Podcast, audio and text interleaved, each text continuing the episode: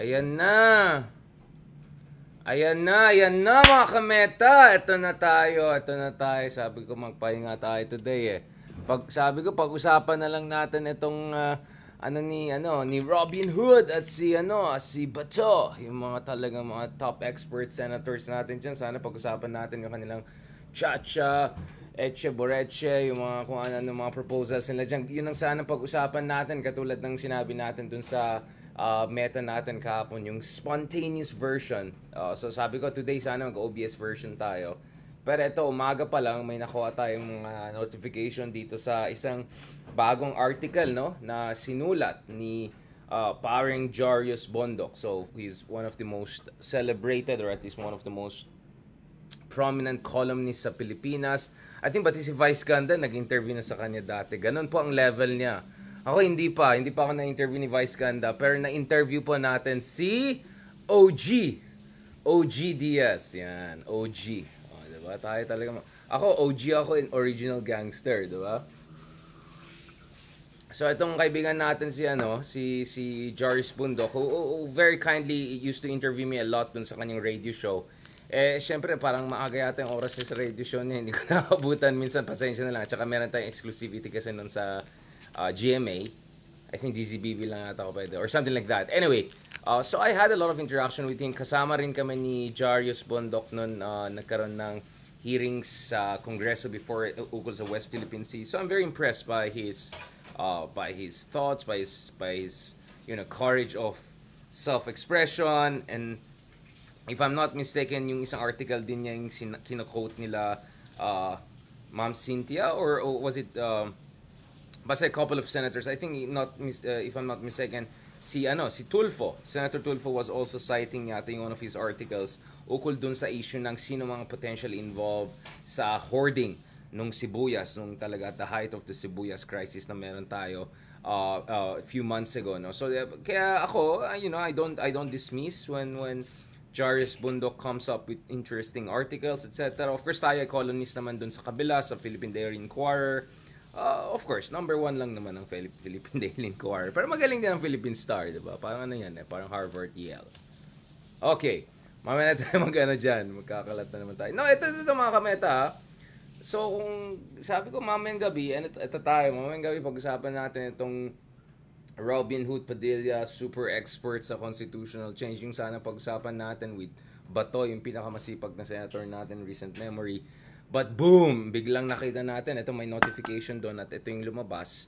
So sabi ko, bigyan natin ng pansin yan. And in fact, a very interesting couple of names came out, including the name of a former DICT uh, undersecretary, and I think at some point even acting secretary, no, who also happened to be a military top military official in the past and who happens to be also someone who was appointed under President Duterte no back in the day so hindi ito yung quote unquote dilawan or kakamping etc this is someone from from military background so so I'm talking about the name of former chief of Department of Information Communications and also undersecretary at DICT uh, si General Eliseo Rio, no, Jr. Eliseo Rio Jr. Now, I also wrote about him before because uh, remember nung time na nagkaroon ng controversy when pumayag nung ating uh, Sandatan Lakas na buksan yung ating mga telecommunications towers or communication systems uh, dyan sa loob ng mga military bases to establishment of uh, Chinese telecommunications company, 'di ba? Kasi 'di ba nagkaroon tayo ng third telecom noon, no, panahon ni Duterte. So,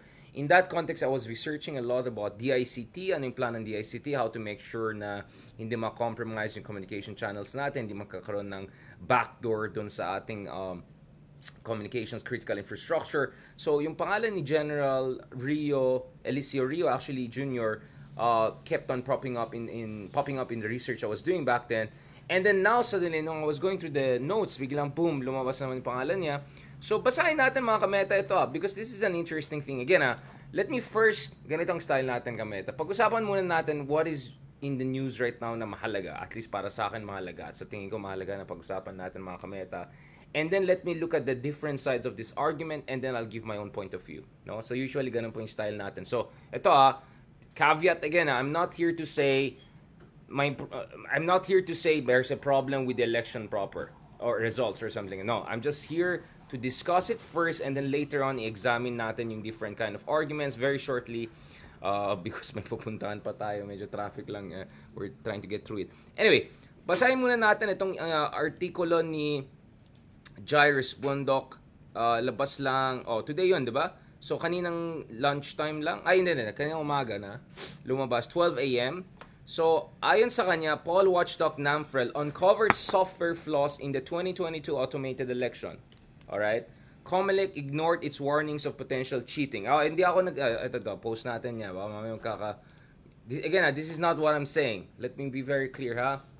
Let me be very clear. Oh, post natin yung article mismo para ma-check niyo on your own, ha? Oh, I'm just I'm just reading here, mga kameta. This is not my own argument. I'll tell you about my own argument later on. Okay, ito ah, basahin lang natin ito yung sinabi ni Jairus Bondok. Ito ah, so retired General Elise, ah, ito, ito, Comelec ignored its warnings of potential cheating.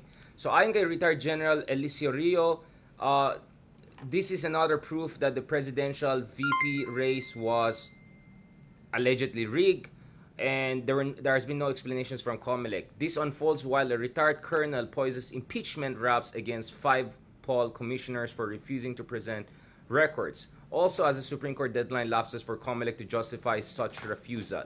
So NAMFREL has posted on his website on 89-page final report, uh, ito yung pangalan, final report 2022 national local elections. Yung pages 22 to 24 detail its discovery of potential discrepancies. So NAMFREL po, ito yung election watchdog na nandun nung panahon pa ni Marcos Sr. No? At sila yung nag-booking ng mga kalokohan nangyari na 1986 and setting the stage, of course, for the walkout and later on, of course, for Corazon Aquino to take over. So essentially, NAMFREL was very much part of the uh, popular revolt against the former dictatorship. So, uh, so this is hindi ito basta-bastang grupo lang, no? Hindi ito yung mga nagpop up ng last year or biglang dating consultancy, biglang naging survey agencies. Hindi mga ganun style, alright? So, ayun, Rio has been questioned. So this is General Rio, former acting secretary of the ICT, former undersecretary of the ICT, former top general in AFP, uh, former appointee of President Duterte. So Rio has been questioning the deluge of 20 million plus votes for President and VP an hour from ballotings and last May 9. Physically impossible, the electronic communications engineer says. Kasi may engineering background po siya eh. I think electrical engineering if I'm not mistaken. At their close at 7 p.m. on May 9, the 107,345 precincts had first to complete nine Comelec steps before transmitting VCM counts to the transparency survey. The nine steps take more than 30 minutes. Longest is the VPN printing of eight copies of all the votes of all candidates for president, VP, senator, party list, congressman, and local positions. Rio was Secretary of Information Communication and thus COMELEC Advisor Committee Chairman for the 2019 election. So hindi lang siya former top uh, officials sa DICT under President Duterte, siya rin po ay kasama sa advisory committee ng COMELEC. No? Siya, siya po yung chairman ng advisory committee dun sa COMELEC for the previous election in 2019. For 65 years, to put things into context, ito yung explained ni Jairus, the National Citizens Movement for Free Elections, otherwise known as NAMFREL, has led voter education, election monitoring, and quick counts. It was Comelec's overseer for random manual audit of the 2022 results. It was among many reviewers of Comelec's 2022 preparation. Alright, so I suggest you guys go and read this. There are more and more details here. Paki-check yan. Ipopost ko rin yan. Now, there's an interesting, I think, back and forth here. Let me just post also some background because a few months earlier, again, there were some concerns raised by the uh, former top DICT generals. I, I suggest you guys check it again. Everything we say here mga is based on facts, based on data, based on news. So, ito po. So, uh, ito yung si General Rio, Engineer Rio. Uh, ito yung sinasabi niya, preserve poll transmission logs. No? So, if there are any concerns about the credibility of the transmission process, you have to have some uh, footprint, no? Uh, and one of the ways to detect the footprint is to look at the logs, no? So now there are concerns whether accessibility of these logs and other kinds of important footprints, markers, uh, is intact, no? So yun ang yun ang criticism na sinasabi nila, no? So just to put things in context, I'm going back again to argument ni ano ha, I'm going back again to uh, to doon sa article ni Jairus. Sorry about this. Yeah. Ito, ito. So, ayan sa kanya, uh, ito, ito. Ito, the Comelec posted, posted the hash code in its website in February 2022 for Info Technologies Persual. As safeguard, it is printed on the diagnostic report from VCM Startup. NAMFREL's IT team noticed something wrong during elections end-to-end demonstration of the election system on March 22, 2022. The VCM system hash code shown during the demo did not match what was published during the second final trusted build ayon sa NAMFREL's IT team. NAMFREL emailed Commissioner Marlon Casquiejo about it the next day. No reply. Instead, Comelec posted on March 24 on his website a supposed admission by his international certifier Pro VNV of human typographical error. So typo lang daw yung nangyari. NAMFREL again wrote on March 25 seeking five documents those pertain to Pro VNV encoding in compliance with hashcode protocols. It sought independent verification. Again, wala daw reply ayon dito sa article ni Jairus Bondok. So, ito yung kinokote niya from NAMFREL. So, ito po yung sinasabi ng NAMFREL. The process of building components into a system which included the generation of the system hash was never shown publicly aside from the VCM uh, system hash. No other hash codes were shared for public check. Without the system hash generation in full view of stakeholders, the source code that NAMFREL saw, ito yung word, a keyword, source code, and reviewed could be different from what was used by the VCMs on election day. In layman terms, ito yung sinasabi ng NAMFREL, this software used on the VCM on election day could have been edited. Okay? Ito po yung sinasabi ng NAMFREL. Okay? Flimsy. Ayon sa NAMFREL Chairman Lito Averia, uh, yung dinidescribe niya in an interview, yung alibi na typographical error lang daw yon Medyo ano daw, hanash lang yan. Comelec's multi uh, multi-million dollar contractor shouldn't have manual encoded the hashcode kay Jairus For accuracy, IT professionals simply copy and paste it to website or other electronic documents. Avera came upon the hash code discrepancy minutes into the Comelec demo, right? Flimsy, yun din ang word na ginamit ni uh, General Rio in a separate interview. Lawyer commissioner should lawyer commissioners shouldn't have believed Pro VNV, yung explanation na typo lang siya. They should have tried to understand the technology. So, uh, just to be clear, once AFP Deputy Chief po yan si General Rio, for so deputy chief siya ng AFP for research and development. So ito matalinong tao yan engineering background. Uh, ayon sa kanya the flood of results by 8:02 uh, p.m. election night was meant to condition voters okay medyo ibang klase nito bong bong okay. Basahin niyo na yan all right so medyo next level yung claims dito ha? All right medyo uh, next level yung claims dito ayon naman kay retired colonel Leonardo Odono uh, you know uh, in the exercise of my constitutional right of access to information medyo may, may concern siya doon.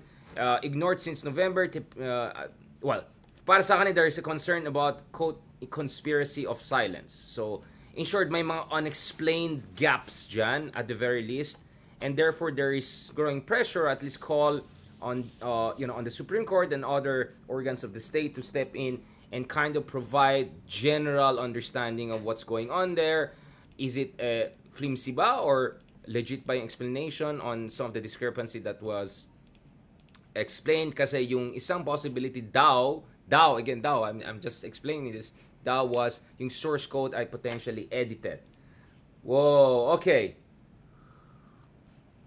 So mga kameta, tignan natin kung saan papunta itong kaso na ito, pupunta sa Supreme Court, etc. Obviously, some would argue that moot and academic na yung issue dahil andyan na yung presidente, tapos na, nag-move on ng mga tao, and 'di ba ang joke dito sa Pilipinas is walang natatalo sa Philippines either nadayaan ka or I mean it's it's not a laughing matter but sometimes I mean hello 2016 election VP race. Um either nadayaan ka or legit na nanalo ka or whatever something like that okay? Now okay. Now this is I'm just I just said what's out there okay? Balikan natin yan mga kameta. Don't worry about it. But let me get back to this mga kameta. But because ito kasing concern ko mga kameta. Okay, if you want to run that argument, so in principle, you could argue that, of course, certain discrepancies have to be properly explained and commission elections have to be absolutely clear about these things and provide really credible, authenticated, you know, objective answers and explanations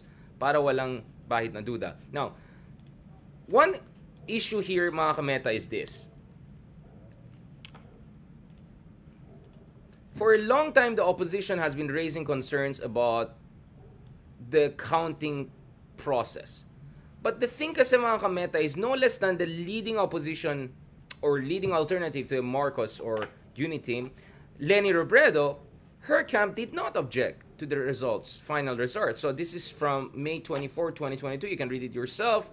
So presidential candidate uh, Vice President Leni Robredo will not raise any objections on all on all certificates of Canvas COC in the recently concluded general elections. Her camp said on Tuesday. So this is May uh, weeks into election uh, after the elections. No? So yung camp mismo nila walang sinabi. So si Makalintal, si attorney Makalintal, Romulo Makalintal, ayon sa kanya, we, we interpose no objection to the inclusion of all the certificates of Canvas for the president from the various provincial and city boards of canvases found, uh, canvassers, sorry, board, boards of canvassers found by this honorable board to be authentic and duly executed. So, ito eh, yung camp mismo ni Lenny ay hindi nag-raise ng any issue. In fact, they didn't raise any issue at all about all of the canvases. So, that is one concern here. So, uh, so and of course, this was welcomed by the Marcos camp. They, that they, they, they lauded it as a positive development. Sabi ni, well, dating spokesman ni Marcos Jr., si Vic Rodriguez, we would like to recognize and thank the patriotism exhibited by Vice President Leonard Robredo for recognizing the integrity and result of the recently concluded general election. So, this is one issue, mga kameta. If, if there were really serious problems and they concern about, uh, you know, vote count and alleged irregularities, this was raised on the very day of election. Why weeks later you don't you you had the camp the leading opposition candidate not raising a direct concern. Yun yung isang issue dito mga kameta. You explain it to me. I don't know. I'm sure mas may alam kayo dito. But that's my point. There's another thing we have to keep in mind mga kameta. Oops, ba't akong nawala? wait lang. Uh, wait lang ah, mga kameta. Alam ko na miss niyo ako kaya balik ko yung sarili ko. Saan ba ako? Okay, one second.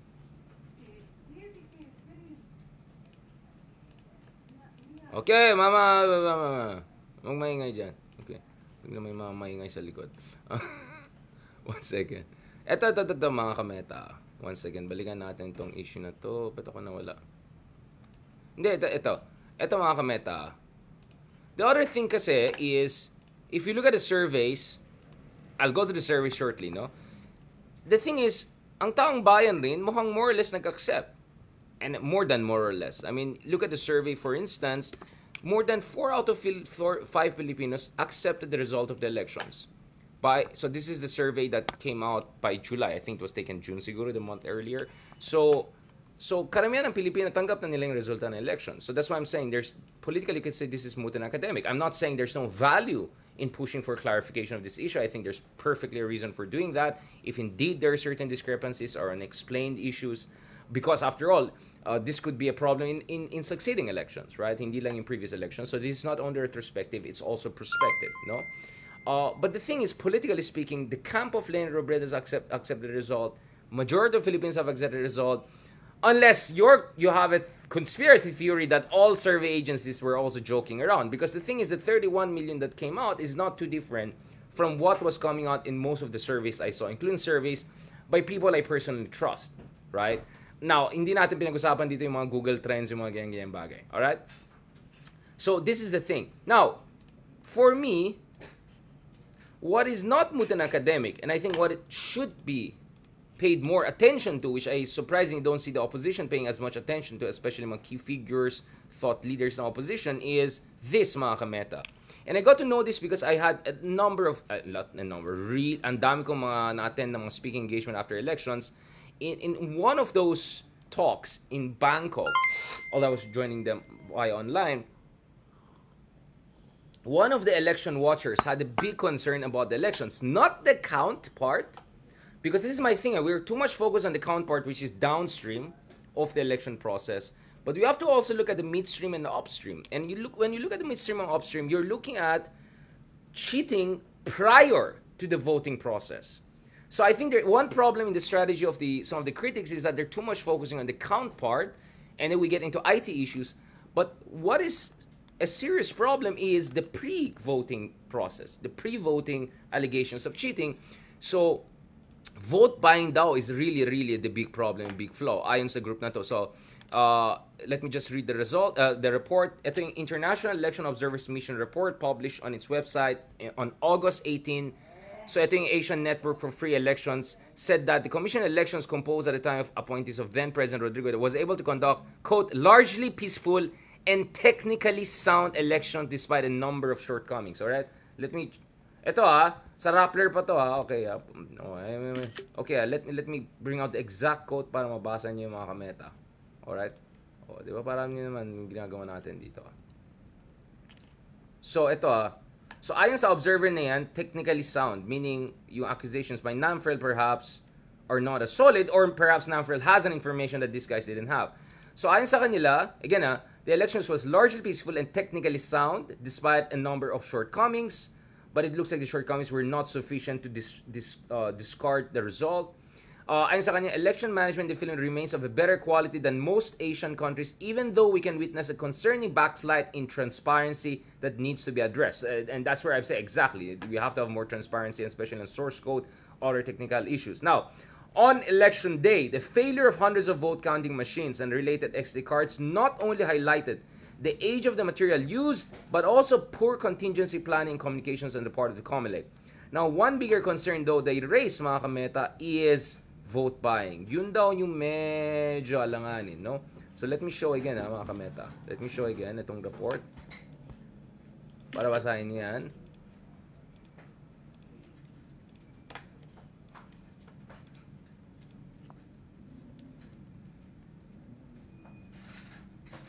Ito ha, mga kameta. So ito, check it out what they're saying here ito yung parati kong sinasabi, walang na wala naman nakikinig. Sabi ko, yun ang dapat i-focus natin. Yung issue ng vote buying is very, very serious.